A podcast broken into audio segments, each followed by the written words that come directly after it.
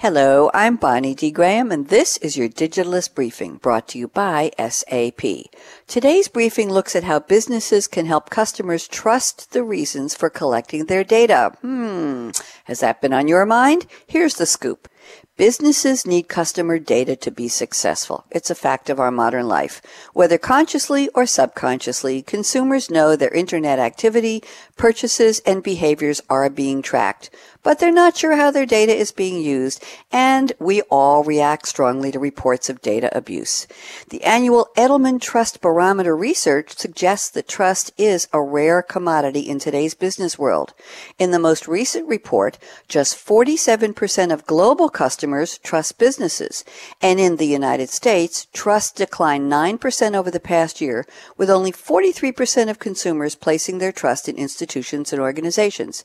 In a report titled The State of the Data Nation, Informatica found that 73% of UK adults surveyed are wary of how their personal information and data are used by online brands. So, it's not enough for your company's marketing and PR campaigns to emphasize how much customers should trust you. To put your customers' minds at ease, top level executives need to prioritize honest practices, promote transparency, and show customers that they also care about privacy. Here are five practical ways you can foster trust. Number one, understand what trust is. According to Trusted Advisor, trust has four components credibility, reliability, intimacy, and self-orientation. Creating a brand your customers trust requires you to get all four of these elements right.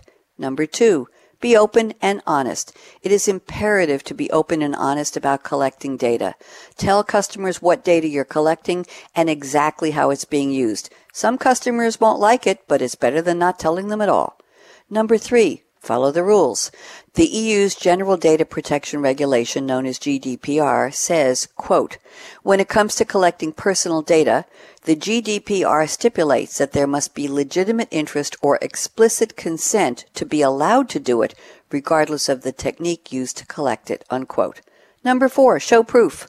Show prospects and customers how much your existing customers trust you with testimonials, reviews, ratings, research studies, and surveys to build trust through proof.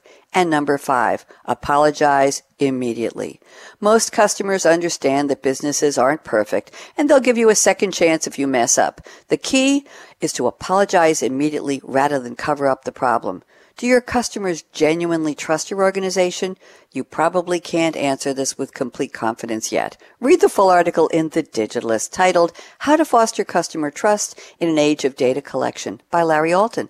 That's today's briefing. For more business insights on the latest technology and trends, visit digitalistmag.com from SAP. I'm Bonnie D. Graham. Thanks for listening.